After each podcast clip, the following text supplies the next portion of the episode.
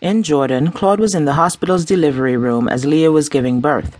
He lovingly wiped the sweat from Leah's brow. She had been in labor for almost 16 hours. Finally, the doctor looked at Claude and grinned. Okay, just one more push, Leah.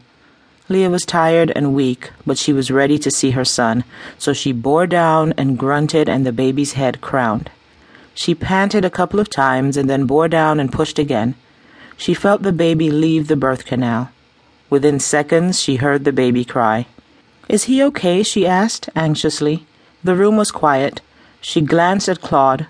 What's wrong? Is my baby okay? Claude looked down on the woman who had just successfully given birth to a perfectly normal looking half human, half demon baby. He smiled at her. He's just perfect.